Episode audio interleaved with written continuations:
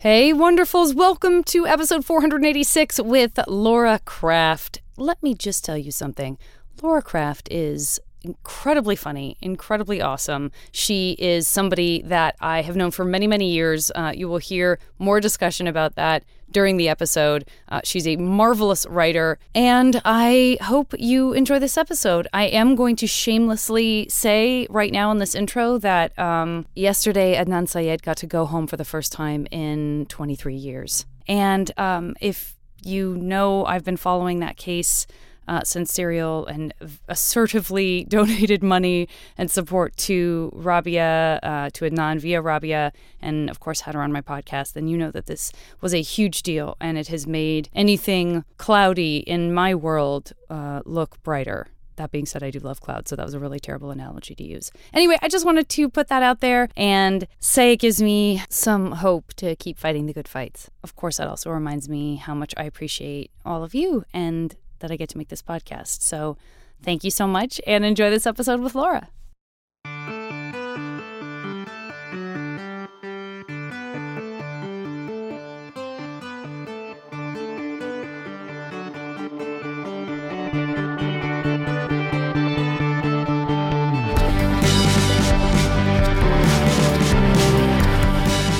Well, can you hear me now? Yeah, yeah, you sound great. Okay, thank you. thank you. I mean, I don't mean to brag, but a lot of people say I sound great. So that's just kind of me. Well, let's get a little deeper into the audition process uh, Okay. uh, as to whether or not you will qualify to be a guest on the JV Club. Uh, were you at any time now or in your past or future a high school student? Yeah, yeah, for four years. I mean, I didn't just do it for a little bit. I did it for four years. It was almost Okay. a career for a while. I'm going to ask because I can't be totally sure. Freshman, sophomore, junior, and senior? Yeah, all four years. I did the traditional. I'm from the Midwest. It was very common for people to go to high school after junior high. Mm-hmm. Um, yeah, that's what I did. I went to my public high school. And did you have hormones? Oh, okay. This is where it gets tricky. I'm from a petri dish, and um, this is. I wish you had said we're going to be talking about do you are you a human being? Because you know how you look at me and you're like she's so pretty, she's got to be mechanical. Yes. Yes. Well, yes, there is a little bit of that. I've Yeah. met uh, an android or two that uh, should have been a dead giveaway. I'm actually human. I'm just I was spawned by two human beings who um, Hmm. I don't want to think about how I got spawned, but I was spawned, and here I am. But yeah, I went to high school. Did a lot of Right. a lot of people out here like maybe some people didn't go to high school or they were like homeschooled or whatever. Let me say this. In the nearly 500 episodes of this podcast I've done, Thank I you have for having me I have never 500 done. I know. in. No, no, no. Uh, Unbelievable. look, here's the thing. Here's the thing. And I know we have like eight conversations already running right now, just in the background. So I don't know how we're going to get back to everything. But you are one of those people that I'm. I've always been very intimidated by. Like I've always been like, oh, I don't want to ask Laura Krafft to do my podcast. Like she'll, she's going to be like, oh, another person's podcast. Sure, let me make time in my busy day for that. And so Oh it, it was God. like it wasn't until we ran into each other that I was like, I'm feeling I feel very brave right now. Like I feel like it, I feel like I could ask her. I feel like I could ask her and she wouldn't be annoyed. This is like the craziest thing I've ever heard. That's insane. I can't explain it other than that you're very cool. Oh. Well, It's true. I think you're very cool too. Well, listen, okay, for anybody who doesn't know, this woman has done it all. And I feel like it's rare. I mean, sure it happens and it's out there, but like as a an extremely funny writer and extremely funny actor to be able to continue doing both with the regularity with which I feel like I've observed you doing that, like I feel like that's unusual. Am I crazy? Well, I don't really do very much acting, and I, I will know, but say you show up. But you, but, but everybody, but this thing, everybody that if you're writing on something, everybody's like, we got to get you in for this. Or if you're doing like, it'll just be somebody who knows you or a casting director who loves you. I feel like people are always like, we got to slot Krafft in there in front of the camera. What are we crazy? I love this perception of me because it's uh, not how I see myself, but I'm. Well, I like what I'm here your for. perception a lot more than my perception or the reality of my life, which is very different. But uh, I, I haven't really act. I mean, I've done some acting, but I would say that I'm a writer because I'm. I don't think I'm a very good actor. Well, And yeah, and it was to the point that I was on a show recently and as a writer, and they needed to slot me in for the um, there was like a big table read and it's like a network. So there's like, you know, hundreds of people on this table read. And at the last minute, the actress who was supposed to play like one of the lead roles and then another actress who was playing another role, like a bunch of people couldn't make it. And Yeah. so my boss was like, hey, could you just read these parts? And it was a script that I had been out on script on my own script. And so I came back. I didn't really know all the jokes completely. Oh no. Yeah, I- that's not I tanked it so fair. badly that afterwards the head of the Oh. network was like, do we really need this like main character?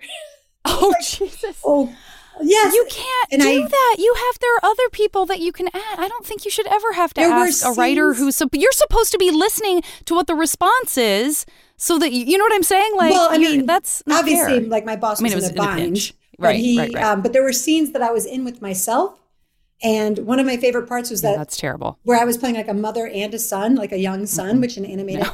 there's often their sons are often played by women, and sort of like Shakespeare, but the flip. Uh, and um, yep. Anyway, but I at one point the son had to sing a song by Usher. Oh, Jesus, And I don't know any like Usher a songs. nightmare. And I was like singing it like a as a young kid, like ah, you know, kind of doing like doing a voice. It was just like, and you could just see people kind of like, ugh, like just Oh God. it was. You're describing a nightmare. You're describing a the equivalent of like you have the dream that you're naked in school or Yeah. just any school dream. Like I can I still have dreams where and I'm sure this is true for you too, but you know, it, like people are like, "Oh, what do what do performers and creative types dream about?" If we have, if if like non those people have dreams they're on stage and they don't, they don't know what to do, and we're like, no, we have we also have those dreams. like, No, this was like a I real, I still have dreams where I'm I'm on stage doing a play and I'm like, I sh- I'm I shouldn't be here. This is not right. Well, it was also kind of funny because, you know, there's just sort of a reactionary thing that people usually do at the end of something where they just go, great job. You know, so Uh-huh. after a table read, it's always sort of awkward and it's like, well, guys, thanks so much. You know, we're gonna have give we're gonna give you guys notes in a little bit. Let us talk. And so we went back to the writer's room and you, usually people would be like, oh my God. And people were just like kind of quiet. Oh, And my boss was like, okay, so let's figure out what we're going to do the rest of the day. And it was just like, oh, oh, I don't know. And then I have that thing where I'm at red lights, you know, months later, and I'll just sort of be at a red light and I'll just kind of go, oh my God. Oh, remember oh, that? yes. Yeah. Oh, yes. I definitely have those. I definitely have those. But uh, do you feel like realistically do you really feel like it was your like your spin on the roles you had to read that that or was it like the writing like like the writing was fine but it wasn't right for whatever the network was expecting like can you really put that much on yourself I really can in this particular case. It was, it was pretty bad. It was like, you know, we're, and then because then weeks later I would say like, oh God, you know, we, what we were trying to re, reconfigure the character, uh-huh. and I would say sort of like, oh God, I just feel like so responsible for this because you know the whole writers' room had to like work longer hours and be like, who is Yeah. this character? And it ended up Uh-huh. being ultimately good because we found a better character. Ah. I think, huh? But um, I, I would say stuff like, "Oh, you guys, I just feel like so guilty about this. Just this was because of my table read," and then just silence. no one no, No one one steps up to be like oh don't be oh, silly Oh, come on, you're putting too much on yourself. It doesn't matter. People were like, "Man, that's pretty bad." So oh god sorry, I took oh, my no. ponytail out. People are listening to this, right? It's not really a. Yeah, no one's gonna see. Okay, good. But no one's gonna see pony or non-pony. I'll be honest with you, I don't even have a bra on. Oh my, what? Because it's so hot. It's so hot, and I Oh, I have to take out. I get a headache from my ponytail from my thick, luxurious locks. So lucky duck. Yeah, I get. I feel like I get a headache just from anything. I mean, it, Like, it is. It's like my hair is It's going a in hot weather. It's like, am I dehydrated? Is it my do I, is my hair too tight? oh, it's just. Did I not is- eat enough? Like, global warming is if this is going to be the new norm it's very inconvenient. i mean it's just and i'm such a sweaty person i feel like Yeah. it's more unfair for me than for others and i know that might not be a cool thing to say but just like i was like a sweaty newborn my mom used to make jokes about how she would pick me i was my birthday's in late june and she would pick me up from my, my bassinet and i would be like you know four weeks old just dripping in sweat and she would just hold me up outside the window or like the front door and let a breeze hit me you know just like so Oh no. Well, okay, but were you crying along with being sweaty? Because if you were a cheerful, wet baby, I feel like that's great. I I think I was probably not. I would feel. like I feel like I would be screaming, screaming. Because what else can you do when you're uncomfortable as a tiny thing? Yeah. Other than just scream. Well, I don't remember because I was just a tiny thing, but I think uh, you don't remember? That's so weird. I Don't you think that's weird? I think that's so weird. I don't remember being a baby at all. I don't remember being Weird. born. And then also because Weirdo. there's so many kids in my family, my mother never remembered. I remember uh, when I first moved to LA, I went to get my astrological chart read, sort of as Mhm. a joke, but you had to know what time you were Mhm. born. And our our house had been burgled, and so we all had like replacement birth certificates that didn't have the time of our birth. And Oh, so I asked crucial. my mom, I was like, "Do you remember when I was born?" And she would always just kind of be like, "I, I don't know. You're you're here now. I have no idea." I know, Right. You know, she didn't remember because there were so many of us, and I'm the sixth out of seven. I remember saying, Yeah. "Well, when did I start walking?" She's like, "I don't know. You're walking now, or when did I get?" Uh-huh. Like no remembrance, no recollection, and then I didn't talk for a long, long time. That's all that she remembered, is I didn't Hmm. talk until I was like right before kindergarten, like five years old. Presumably too sweaty.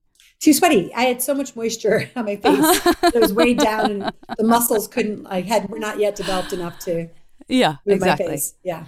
I mean, uh, listen, I'm not going to make you regale like every single one of your siblings and like how everybody fits into the family dynamic of seven kids, but that obviously, I'm not saying anything new, is a lot of kids. It is. And it is interesting to me. Like, I have, I feel like I've talked to a couple people from families that big where they were like, there was sort of a point at which you can't apply any of the family dyna- dynamics except I think maybe the eldest and the youngest, and like everything in between. People are like, I don't know, like we- it, it's it's a scuffle by then. Like it's just a big hodgepodge. Like you can't.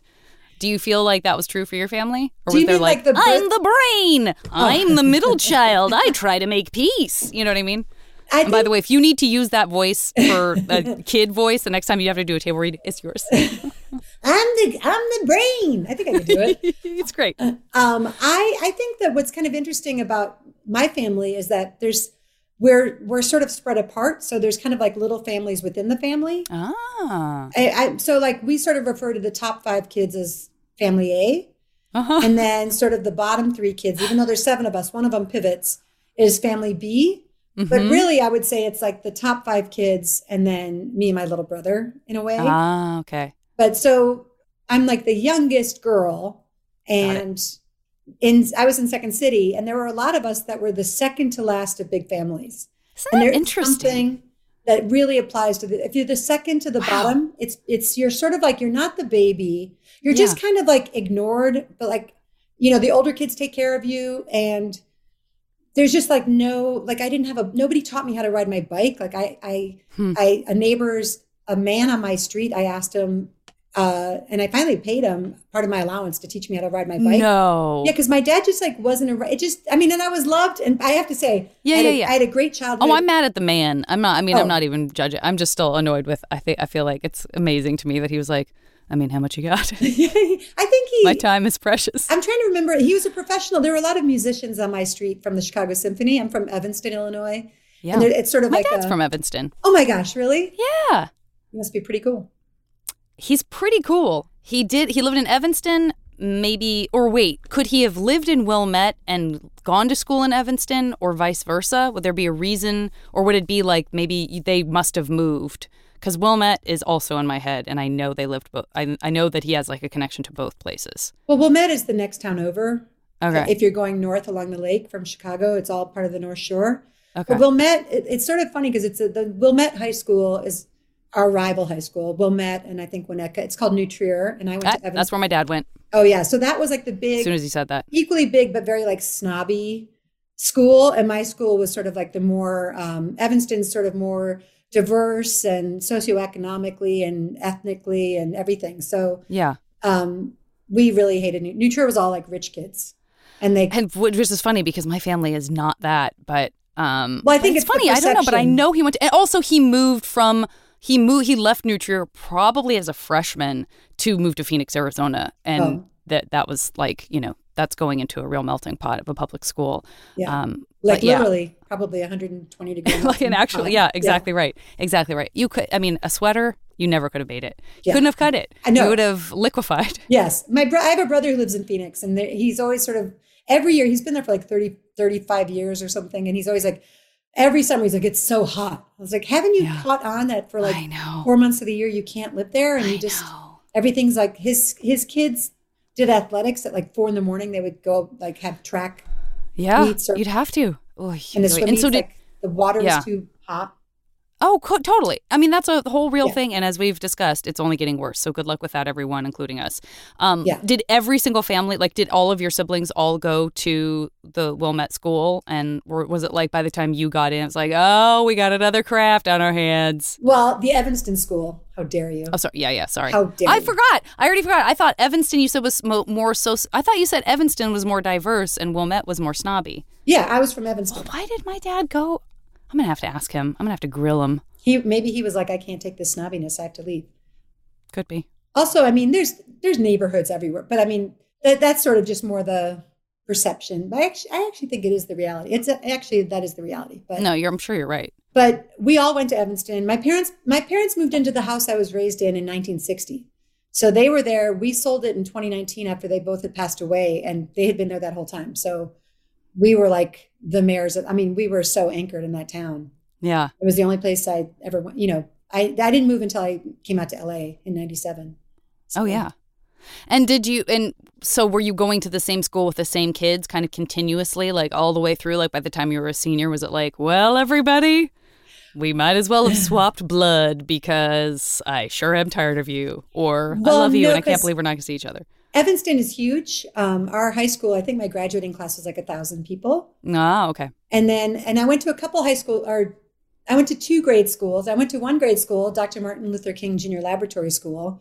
was- Laboratory school. Yeah, it was like sort of, it was a public school, but it was sort of like an open 70s sort of like, op- I think it was called open education, open Uh-huh.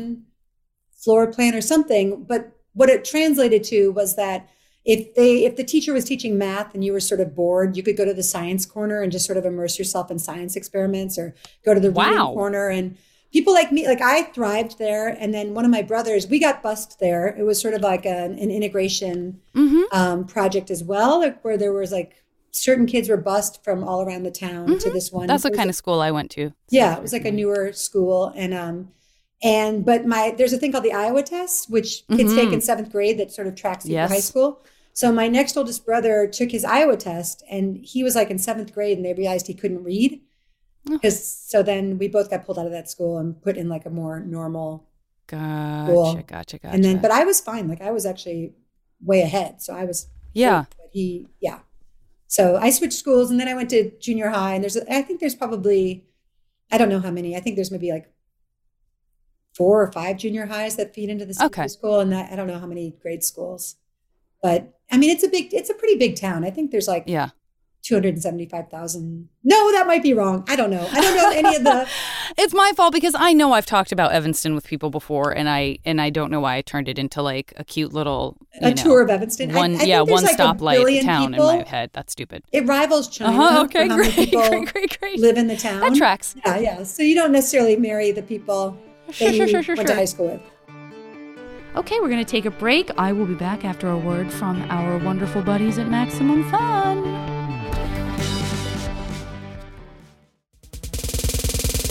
Hey there, beautiful people. I'm Tre'vell Anderson. And I'm Jared Hill. We are the hosts of Fanti, the show where we have complex and complicado conversations about the gray areas in our lives, the things that we really, really love sometimes, but also have some problematic feelings about. Yes, we get into it all. You want to know our thoughts about Nicki Minaj and all her foolishness? We got you. You want to know our thoughts about gentrification and perhaps some positive question mark Uh-oh. aspects of gentrification? We get into that too. Every single Thursday, you can check us out at maximumfun.org. Listen, you know you want it, honey, so come on and get it.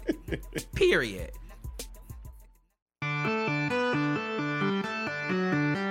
So you had a good high school experience. Did you were you sort of like busy, active, doing lots of activities and clubs and all that kind of business, or Well, I have to sort of clarify that there's like a couple things that sort of have to set up my high school experience. okay? Number one is that my dad was European and a refugee. He came over here during the war, during World War II, the war, a lot of wars, but World War II. Yep. And uh, he sort of raised us in a way that until I was a grown up, I didn't realize how different it was. But until I saw the sound of music, and I was like, oh.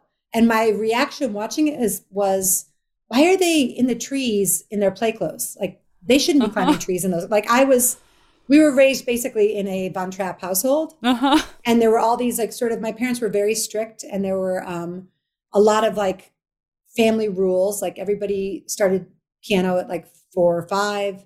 Um, the girls all had to take ballet. Um, The boys all had to be Boy Scouts and they couldn't quit till they were an Eagle Scout. We Hmm. all did chores. We had Sunday was my dad used to whistle where there's a family whistle. We would line up and go down the stairs. We Wow. I mean it was like we called our parents ma'am and sir Okay. and we and i mean it wasn't it makes it sound like we were it makes it sound like we were like this weird thing we also played outside and stuff but like we weren't Oh, allowed yeah. to be like Yeah. barefoot we weren't allowed to leave our toys outside Yeah. we weren't you know but then it was also a different time so it was like you had a lot more freedom and then because i was the sixth out of seven um, and my next oldest brother was sort of like he's he's i love all my siblings. He's wonderful but he's very like sunshiny. Like he he was very like the sun and i was sort of the shade. Uh-huh. and i was pretty little when i was like oh cool. I can just kind of do whatever i want because nobody's really noticing. And so i was sort of like i spent a lot of time alone. I had this whole like inner secret life that um for example uh, i think i was maybe in fifth grade when i started smoking and i started Okay. smoking by going to the the holiday inn that was being built in downtown evanston and I would just go there, walk after school to the Holiday Inn, and I would go through all the ashtrays and take half smoked cigarette butts and put them in a little baggie. And then when I was home and I was supposed to be sweeping underneath the front porch or sweeping out the garage, which was like a daily chore of mine, I would practice smoking. And the guy who taught me how to ride my bike would talk to me while I was smoking. And I was 10. And he would tell me about problems with his wife.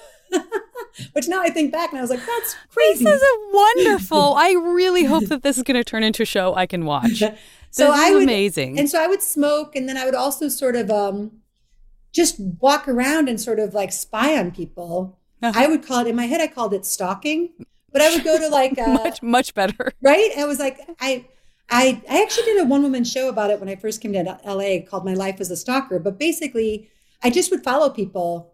You know, if I had, if my mom sent me to the grocery store to, to go, you know, pick up groceries or something, I would follow somebody for a little bit on the way there and just see where I they were it. going. And I get it. and then when I was a grown up in Chicago, I would, if I had like an afternoon, you know, I was in Second City or before that, I was, you know, working and in graduate school and stuff. And I would just sort of like, like, you know, I'm just gonna go follow people for a bit. And I would just leave the house and go follow people. I always, I had a, a standing date where I watched the family across the street from me have Sunday dinner. And it was like, well, I would turn off all my lights and have Thai food and just watch them It's but in, but in high school, um, I don't know. So like in junior high and stuff, I just sort of was kind of a loner. I I I had friends, but I was one of those people who was alone a lot, but I had a lot of friends. So, Mhm. but I was maybe not the person you'd think of to invite to the party. Mm. But like nothing bad ever happened. You know what I mean? It wasn't like I feel like you're describing my life now. yeah, like they weren't like I know mine. I Sounds mean, so I, my familiar. life has continued in the same vein, by the way yeah. but it's just sort of like i don't know i just um even and i had everything i could possibly want but i remember uh when my parents passed away um we were taking apart the house and we found my mom had like these folders sort of in the attic that we didn't know about that was each kid's sort of like you know like if there was something we did like a card or something she'd throw it in Sure. a Laura folder. And Yeah. one of the things in my folder was a program from when I was in an ice skating show because I used to ice skate. And then also like I did ballet every day. Also after school, I had an activity. I was in Yep. piano. Um, I took flute, um, which I still both play both piano and flute. And I did ballet, which I was terrible at. I have a sister who's a ballerina, but I never got to even on point because I have like flat feet and it's just not, it's not what my body is made for. But I also did ice skating and I was in an ice skating show and my mom was just sort of like, there was something maybe when I was like in junior high where she was just like, oh, I'm done. I'm done. And she just like was a great mom, but she never, no longer cooked because she had been cooking for like Sure. big family. She was just like, we, my little brother and I had like fast food every night. And she was also done like making costumes. And I remember I came home and I was a, I had auditioned, I was a, a dancing girl, or I think I was, I think I was a dancing doll or something. And I was supposed to, my mom was supposed to make this costume that was like a doll costume. And I remember I gave it to her and I was like, I'm supposed to be a doll. And she's like, yeah, I'm not doing that. And so there's a picture of me from the performance and everyone is a doll with like cheeks and like ponytails and like frilly outfits, and I just have like a button down and a V-neck and khakis. my hair's like in a ponytail, and that I feel like sums up my entire childhood. Like I was loved, I was beloved, Yeah. but it was just sort of like I just sort of did my own thing, and you know, I think my my parents came to some. I don't. My dad didn't come to the shows, but like my mom would come to shows, and like my siblings. It, it was just sort of like a different, like you know, I don't know. And then also the European part of it was that, and because there were so many kids, there's sort of like there wasn't. And my mom is Norwegian, which I, I'm realizing as I get older, the deep, like, so Norwegians are just like very kind of tough Yeah. and uh they just like there's not a lot of like applause for kids you know yeah. Yeah. so for example like high school graduation people would get like you know presents and stuff and my parents were like well what were you not going to graduate high school like what are you what are we applaud you know like it was just there wasn't a lot of like you know like sweet 16 parties or right. that kind of a thing. I think my parents were just sort of like no you turn 16 and then next year you're 17 and like you know it Yeah. wasn't so it wasn't like i remember actually like telling my mom my mom was driving me to a sweet 16 party when i was in high school. And i remember her sort of musing to herself like so these are like things that are like uh like would you want to have a, one of these parties? And i was like i mean yeah that would be that would be great. I would love a sweet 16 party. It's like Uh-huh. okay yeah let's have a sweet 16 party for you and i was like and because my parents were great i'm making it sound like Yeah. they weren't they were wonderful No, you're not. You're not. but she was You're like, all right, let's we're gonna let's have a sweet 16 party for you. And I was like, okay. So then my birthday came around and there was like no mention of it. And then I thought, oh, well, it's obviously gonna be a surprise party. So then like I would like look cute like a couple days beforehand and I would sort of like be like, I'm back from the store, you know, and I'm back from piano lessons. And then my birthday came, it was just like my mom sort of was like, well, well you know, you can choose dinner. And Uh, I- yeah. And I was like, okay. And then just like, you know, nothing happened. My older siblings came over for dinner. Like it wasn't a big deal. And then afterwards, for like the next week, I was like, aha, they're doing it after my ice. Very clever. Yeah. And then it didn't happen. So then I was like, okay. I mean, I got presents and stuff. Like I again, Yeah. I was loved. But then um so then like six months later, I'm driving with my mom and I told her this story. I was like, it's so funny. I thought you were gonna have a sweet 16 party. And she was like, Oh my God, that's terrible. I can't believe, oh my God, I feel awful. I'm really sorry. Like, Yeah. yeah, oh, you know what? We're gonna have a party for you when you turn 17. Is that what do you think of that? And I was like, okay, that sounds great. And then the same thing happened. the same exact thing. It was like, okay, I'm I'm back and just like nothing. So oh, yeah. She had a lot going on. I Had a lot guess she, had a lot on her plate, a lot of kids. She had a lot of kids for a long time and then Not and it was not mm, you know evil intentions or anything like that. Exactly. It was just like it's just sort of like what's in what's right in front of you, and then life happens, and then you get you don't get either party. I know, I love that I Oh, fell for it twice though. I know. but yeah, but like in high school and I don't know. I mean, also like my role in the family was sort of like uh crybaby tattletale. So um that was the other thing. Like I just sort of I'm a rule follower. I'm I'm a deep rule follower. Mm. So I'm sort of like a weird loner, but then also a rule follower, which is I guess those two could go together, um, except for the stalking part. And the smoking. Oh yeah, and the smoking. and I would do stuff like um, rearrange people's. Um, I think an older sister taught me this. Like we, we to rearrange people's. This is terrible now as a grown up. But we would re in apartment buildings. We, you know, when we uh-huh. walk by apartment buildings, we would Oh, go in yeah. and rearrange the oh, names in no. the mail slots, and then also in the doorbells. Yeah, that sucks. That's terrible. we would do it all the time. So, So go back to you being a rule follower. Well, Oh, yeah. it sounds to me like you can be both things in the sense that like the things that you were doing. I mean, obviously there was someone else you had an accomplice in the and someone taught you to do the the stuff that you were doing with the with the nameplates, but there's it makes sense to me because I feel like my mom is very similar, and in many ways I am too. Where like the front facing, not alone side of me is like very worried about getting in trouble or doesn't want to get in trouble in front of others, and you know, kind of is a rule follower.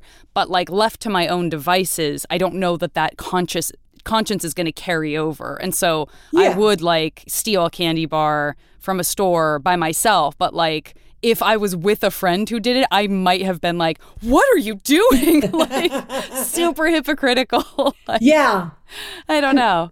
Well, my rule, I, I wouldn't, I don't think I, I mean, I just did things where I was like, this is crazy. But it wasn't Yeah. like, nothing was really like I, I didn't commit any crimes past smoking, and really all I kind of did was smoke. Uh-huh. And then um, how did you what like how did that what, do you remember why that felt appealing and that you're like I've solved this because I can access these half smoked cigarettes that other people have had their mouths on uh, and I, I can I- and then I can smoke. Well, I think my my dad smoked a pipe, um, and then I think I just watched a lot of old movies, and I thought it looked cool, and I thought, Sure. and I think I probably have an oral fixation. Yeah. And so the other thing I would do is so I would go, this hotel was being built. So then after it was built, I would go, I would get cigarettes from the hotel lobby ashtrays. And then I would sit for a really long time, like in the corner and just sort of watch what was happening. And I got to know the entire schedule of the hotel. Like I knew who was on at what shift. And I would just sort of like, there was a, a manager there who worked on the three to 11 shift. And she would always like, I was there so much that I became part of the like furniture. And Uh-huh. I remember whenever she was alone, she would stick her left hand through her shirt on her boob. Like when she was like thinking, and she'd be like on the phone and she'd have her hand on her Yeah. boob. And I would always be like, why is she doing that? Does she have her hand on her boob? Is it, you know, does she just need the comfort? Is she, um, does, Yeah. is it an erotic thing? Is it like, Yeah. uh, does she keep change in there? Is there like a Uh-huh. diamond in there? Like what is happening? So I had like a lot of those things, like, you know, neighbors that I'm really making myself sound like a loon. No, I don't I think so. I mean, was. everything you're describing to me sounds like the charming character you meet in a Wes Anderson movie. Like it's not, you know, it's pretty benign in terms of the Yeah. and you sort of being a person. And also, you're a writer. So for me, that's like an immediate, I could sort of write that off quickly because it's like you're interested in people, you're interested in scenes, you're interested in storytelling, you're interested in other people's stories. Like having that interest. I mean, you know, like if you said, "Oh, I was I was one of those kids who just sat in front of a mirror putting on makeup for 5 hours to try to make myself look as pretty as possible." I don't know that I would be as interested. Yeah. Uh, or maybe in a I different way, but I want to hang out with I want to hang out with the girl who stalked, you know? Yeah. I, uh, like that's that's very interesting to me. Um Yeah. I mean, when did you stop smoking? Like did you ever take it like were was there ever a time where you were doing it as a adult who needed to Oh, yeah. smoke? I've Yeah. been. I also started running when I was like ten because my next oldest brother um, was also they diagnosed him with being hyperactive, which is I guess pre ADHD or whatever. Yep. And he, so my mom would make him run around the block, and then she made me run around the block.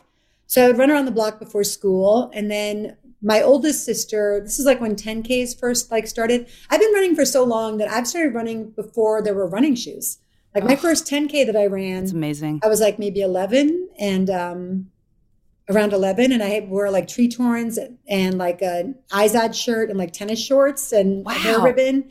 Uh-huh. And um, yeah, so I would go running every morning. I've been running and then smoking. I don't know. There's times in my life like where I've smoked a lot and then that's sort of, I mean, that's tapered off because, you know, I have asthma and I, I, I run, I like to run distance and stuff. So, but I still like to have like the perfect cigarette at night, like one. I'm, I don't have like an addictive personality, so I can have like one perfect cigarette, and Yeah.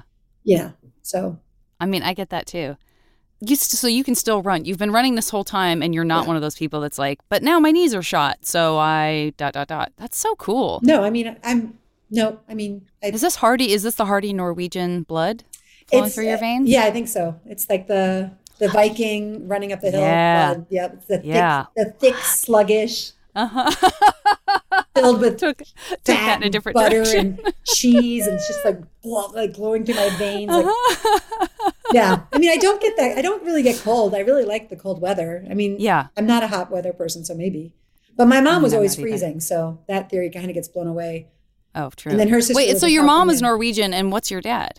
My dad was uh like my birth certificate. He was like Czechoslovakian, but he was ethnic German speaking. He was like an ethnic. It was like you know Czechoslovakia was was constructed after World War One. That's when they made the boundaries for it. So his area, his family had been in his town for like you know hundreds and hundreds of years, but they spoke German. And then so it was like part of the Sudetenland, and he's Jewish, and so um, they left during the war. Yeah. But uh, yeah. Did you date when you were in high school? I, you know, the other thing that sort of I think the stalker in me means that I sort of like always was sort of looking outward and not and part of the problem with that is you don't realize that anyone can see you. Mm-hmm. I think that's the thing that I I my therapist and I have really landed on, which is that you know, a lot of what, even like performing and stuff, I'm always surprised if somebody, like, even when you're like the perception of me, your Yeah. perception of me, it's always interesting to me that someone has a perception of me, which I know Yeah. sounds crazy, especially because I am a performer and I've worked, I've done this now for a long time. But I never feel like somebody, I always feel like I'm kind of like I can do whatever I want because I'm kind of like a ghost or Mhm. something, which I Yeah. I don't know if that's logical, but when I went to high school reunions, people were like, "Oh my god, I had such a crush on you," and I was like, "You did?" Like I was completely oblivious. I made out with a couple people, um, but then not really. I think there's like one guy who had a big crush on me, and it was one of those things where everybody knew he had a crush on me, and then sort of the whole the whole clique was sort of like not. Well, I wasn't really in a clique, but like everybody was sort of rooting for him because he was a really nice guy and he was very popular and people and then he would call me so i would just i didn't know any of this and i would get a call Mhm. from him and he'd say you know do you want to go get ice cream and i would say well i can't i you know i had something every day i played soccer i ran track i was at cross country and i was like well i, I, have, I have a piano lesson and then the next day i would hear from his sister that he had just gotten his driver's license and the big plan was to take me for ice cream and I didn't, but he didn't say, I just got my driver's license and I wanted to take you for ice cream. I, I think you're pretty. I have a crush on you. He just said, Right. so I was sort of like, I just heard, do you want to get ice cream? And I was like, I can't. Uh-huh. Sort of like that was it. And then like long after that, we were in a production of something and he was by then dating somebody else who I also didn't know. And then we made out on the dance floor at like a, at an after play. I also did some theater and like at a party afterward. There was this one theater thing that we did that was through the local YMCA, but it was a big deal for my high school. It was called Brilliantine. And you had to audition for it. And it was juniors and seniors, I think. I can't remember. But anyway, this was, I think, junior year because he was a year older than me. And we made out on the dance floor at a post at a post show party.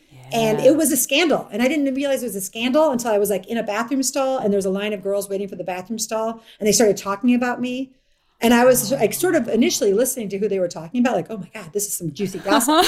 And then it was me, and I was like, oh my God. Like I had I had so it was sort of Oh. I feel like that was my high school time. Is I there was a lot that I had no idea about, but then I also knew that I wasn't invited to parties and stuff. I wanted to go to parties, and my childhood best friend, um, you know, she and I. There were a couple times that made me laugh, where we it would be like a Saturday night, and we'd be like, well, we should like go to parties. Like, why aren't we at parties? And so we got dressed up and we drove to a 7-Eleven and we hung out in the parking lot. The theory being that we would see people like buy beers and then we would just follow them to the party. And we saw some guys that we knew buy beers and we followed them to one of the guys, one of the the house of one of the guys.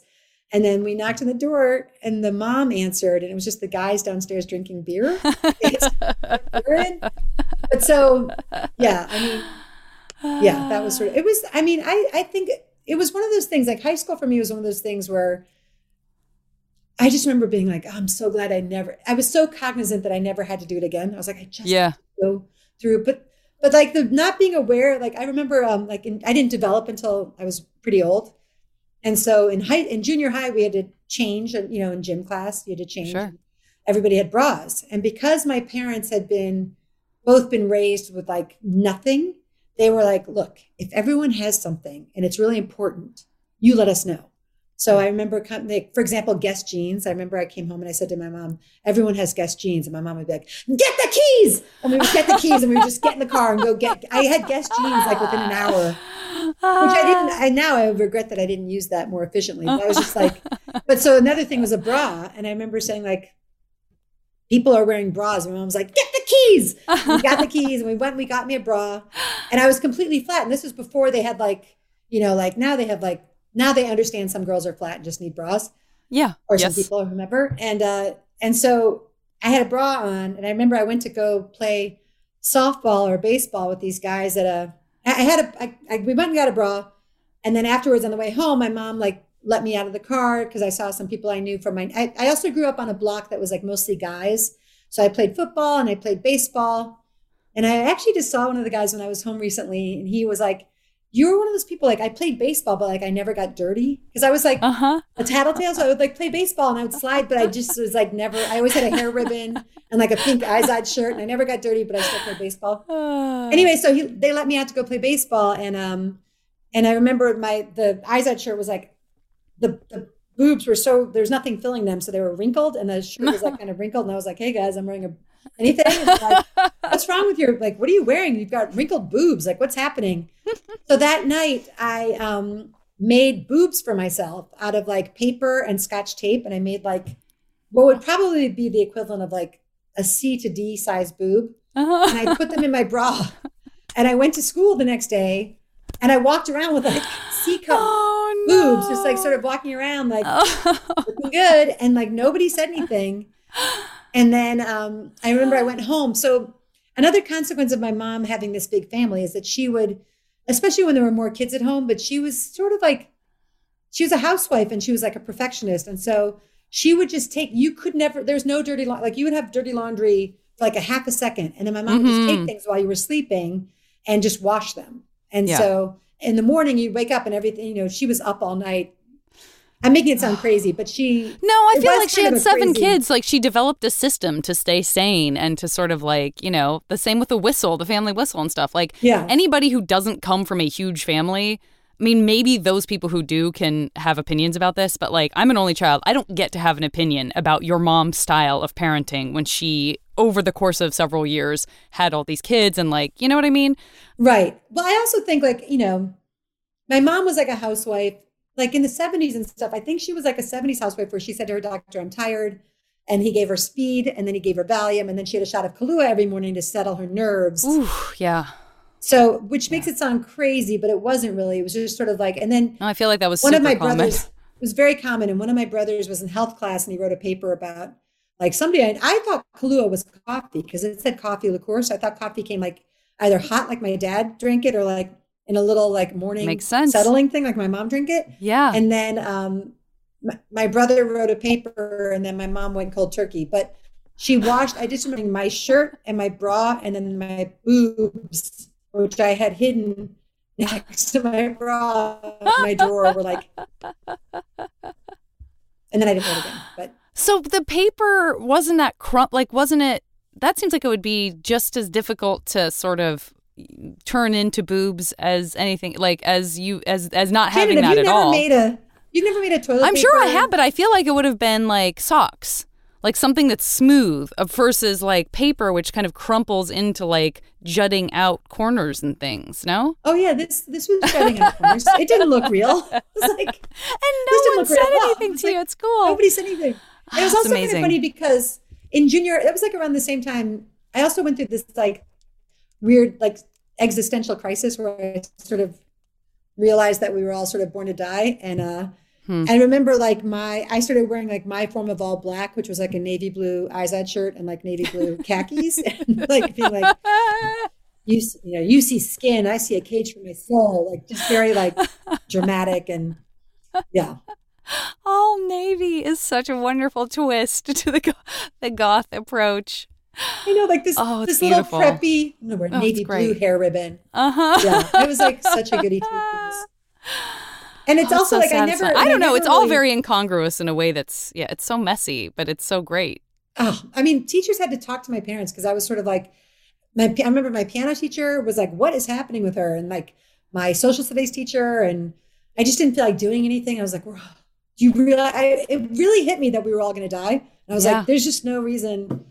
Like, why am I? And then also, I remember it was like maybe around the time that Carl Sagan was doing, talking about uh, what was the Carl Sagan thing? Cosmos. Um, Cosmos. yeah. And I was like, well, what's past that?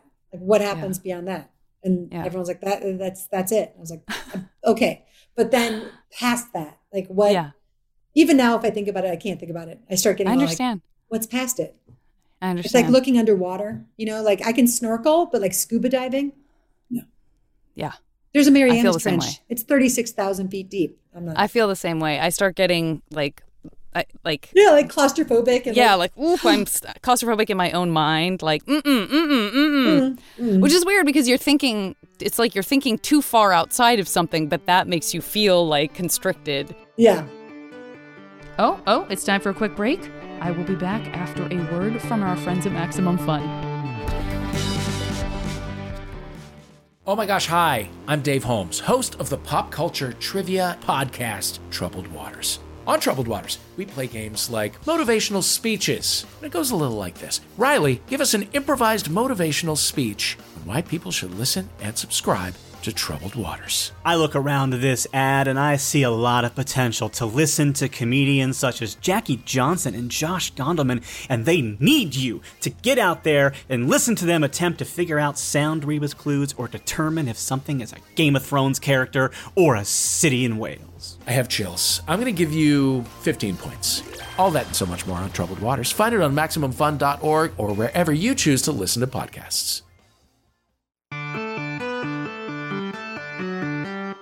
I want to make sure I have time to play this MASH game with you because I do play MASH at the end of every episode, and it is essentially just, you know, improvised wish fulfillment. Um, I'm going to give you some categories. Is this and the you just MASH have, you know, game? like mansion. I just learned this from. It's a mansion, apartment, shack, and house. Oh my god, I love this. Yeah. I have a um, a nephew who was just telling me about how great Mash is. Oh, nice. Okay. I haven't listen, played it yet. I haven't played it yet. some people well now you can really show off to him some people play it where they they they'll throw in mean stuff that you might get stuck with but that's not really how i operate. So this is basically just the hardest thing for you will be knowing that maybe in an hour you might go like oh i can't believe i said bah when i really should have said this you know but um, i'm creating this this is we're going to have this alternate universe uh, world for you that's going to be full of things that you love for example i will start with a category of three places in the world that you would love to have another home if you could we could sort of just teleport you there whenever you wanted Oh my gosh, oh my gosh. Okay. I mean, it's so boring, but Paris, not boring London, not boring and Evanston. I Mm-hmm. love Evanston. I, clearly i need to get there so i stop referring to it as a small town uh, I like okay. I also like that I'm like really like in the pocket of Big Evanston in this podcast. Like I've never really been this like Evan, this hometown proud before in my life, but like something is ha- something it. is happening. I love it. I love it. Okay. Next one, let's do three movies that you can jump into and just be in that world whenever you want. You're not reliving the plot. It's just whatever, however that movie makes you feel, like the, the texture of it, all of that, you get to just jump into and be in whenever you want. And you in and out, whatever you want. It's like one of those like delicious movies where you're like, oh god, I would love to. Um, Yes. A Room with a View, Oh, I love it so much. Mr. Beebe. Mr. B, Emerson. Yes, Oh, good. Eternal. Yes. Uh, So good. the Royal Tenenbaums. Yes. Please. I'm come on. Has anyone ever belonged in the Royal Tenenbaums more than Spicy Holiday, and steal half a cigarette? I mean, I this want- is like I I, feel there. like he did he did cop out some of my life, but I just need a and I would love to have a pet falcon. I was so jealous of the falcon. Oh my god, I would love a falcon. And then what's my third movie? Um, someplace I would want to live. That's like I think it's called Closer. Oh yeah, the Mike Nichols movie. Yeah, but I only want to live in like the Clive Owens, Julia Roberts worlds. No problem.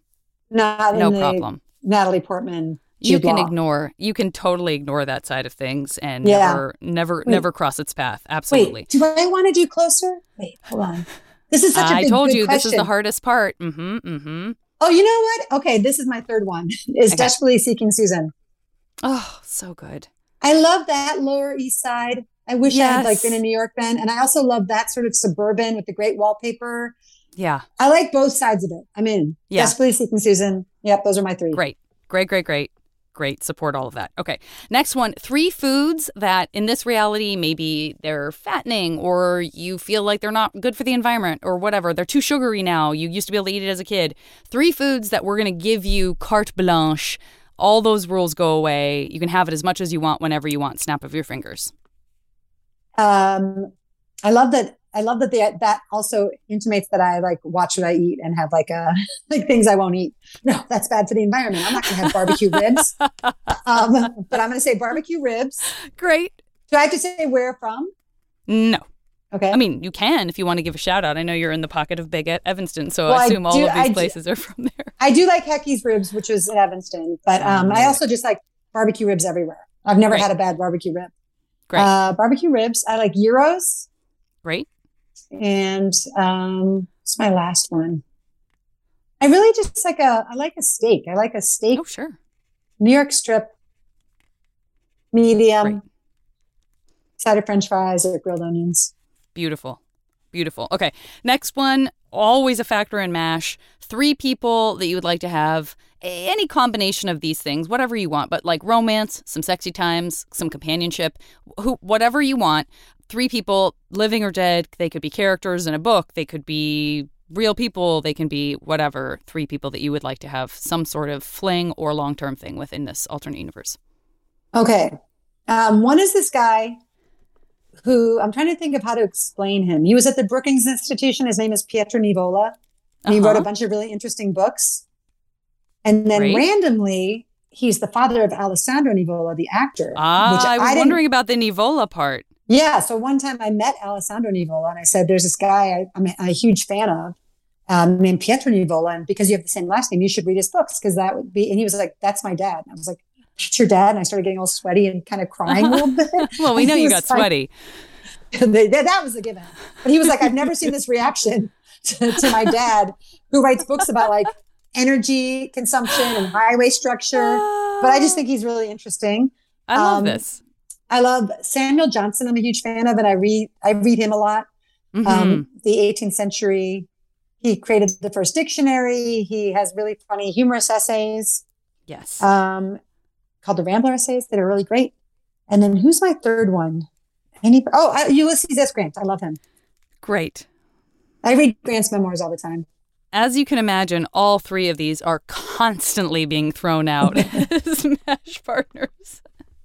I think you've successfully picked three people who've never been picked before. I can't believe she's single. She, it's so easy to find, to find someone for her.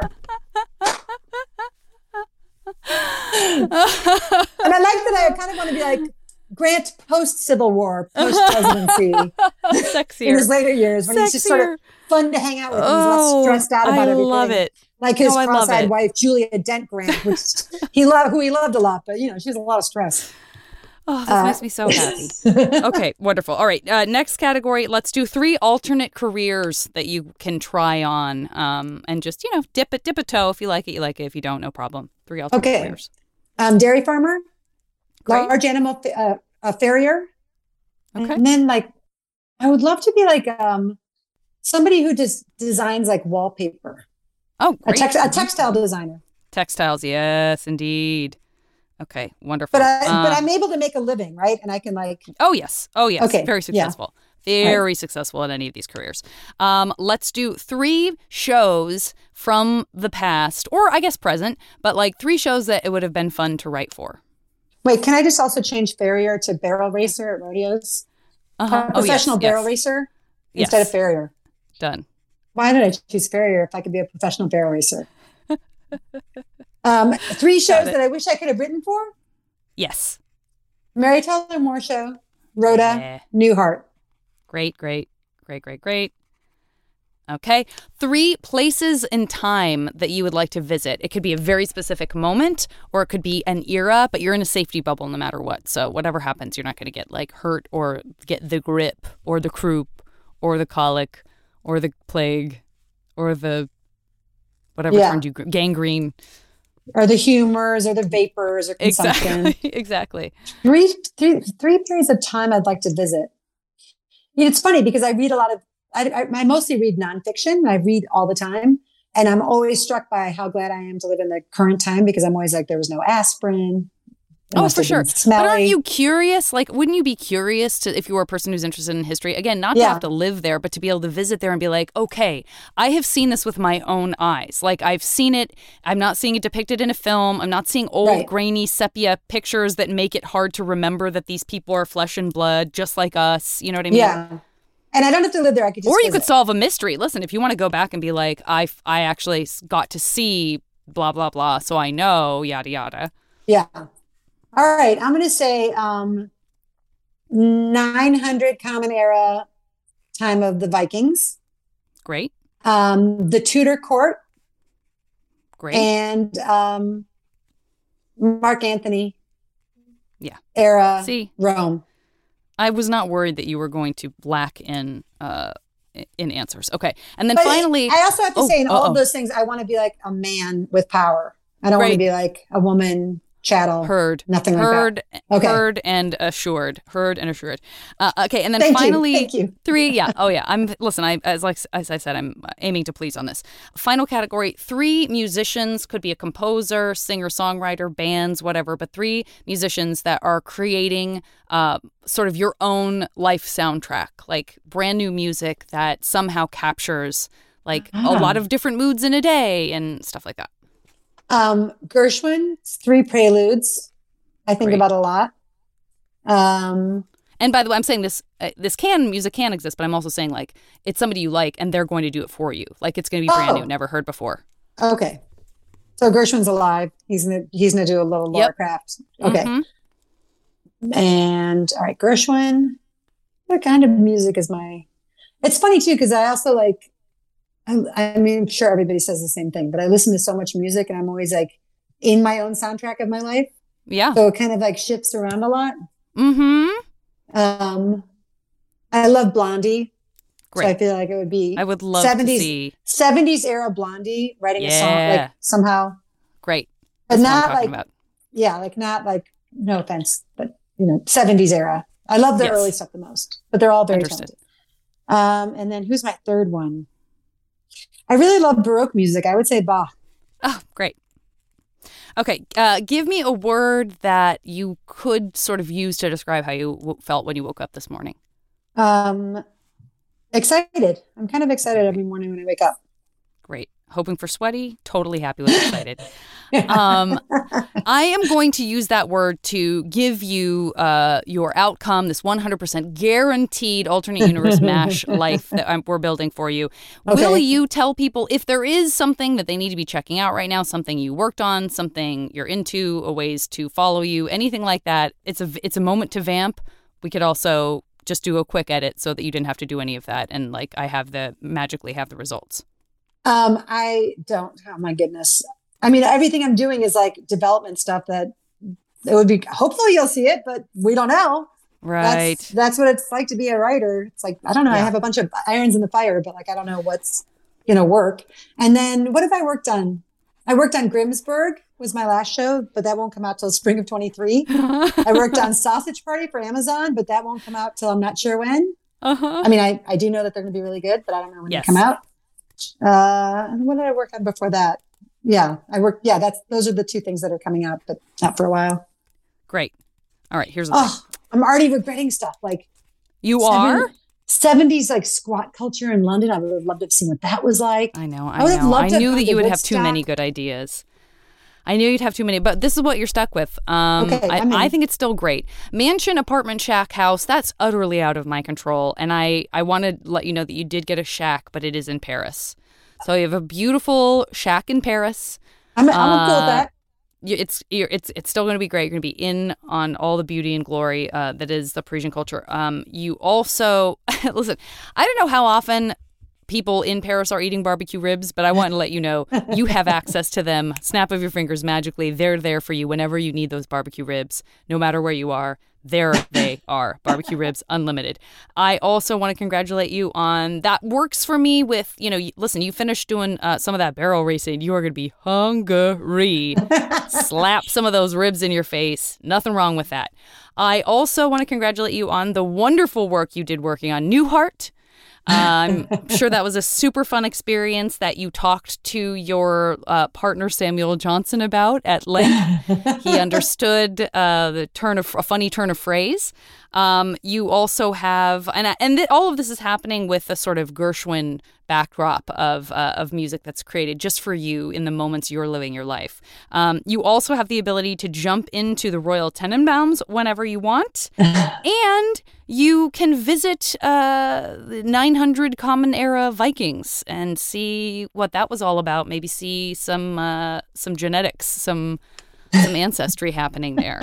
Um, and that's and that's it. That's that's your 100% guaranteed uh, alternate life that's happening here for Ma- for Mash. How are you feeling about it? You feel good, I'm feeling really good. I'm realizing except for all of the things you wish you'd said. all the things I wish I said, but also that Newhart. I, I actually meant the Bob Newhart show, which was the one, Bob the Newhart show. first one, not the That's one what where he is that's like, also what I meant.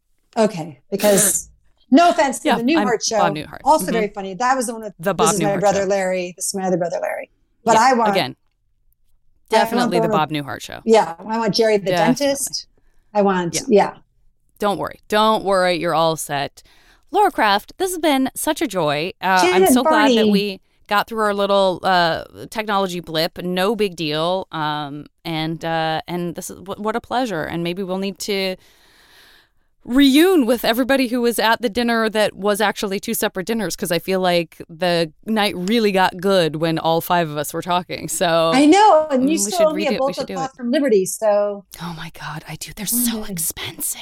I don't care about money. I know, I'm I know. It's me. I'm the selfish one. I don't care how much you have to spend. apology. I asked for a bolt of cloth from Liberty of. London.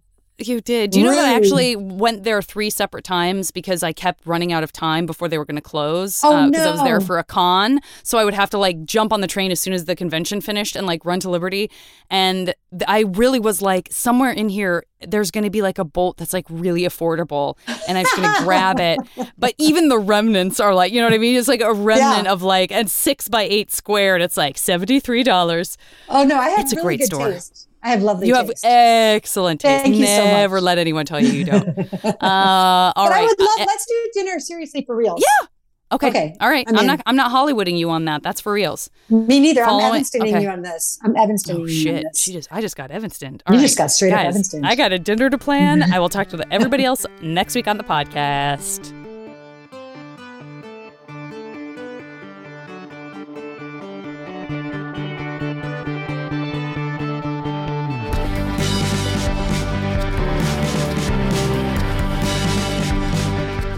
The show is produced by Julian Burrell and Christian Duenas. And as always, the JV Club theme song is Back Before We Were Brittle by the amazing Say Hi. Remember when we could save kittens from trees? MaximumFun.org. Comedy and culture. Artist owned. Audience supported.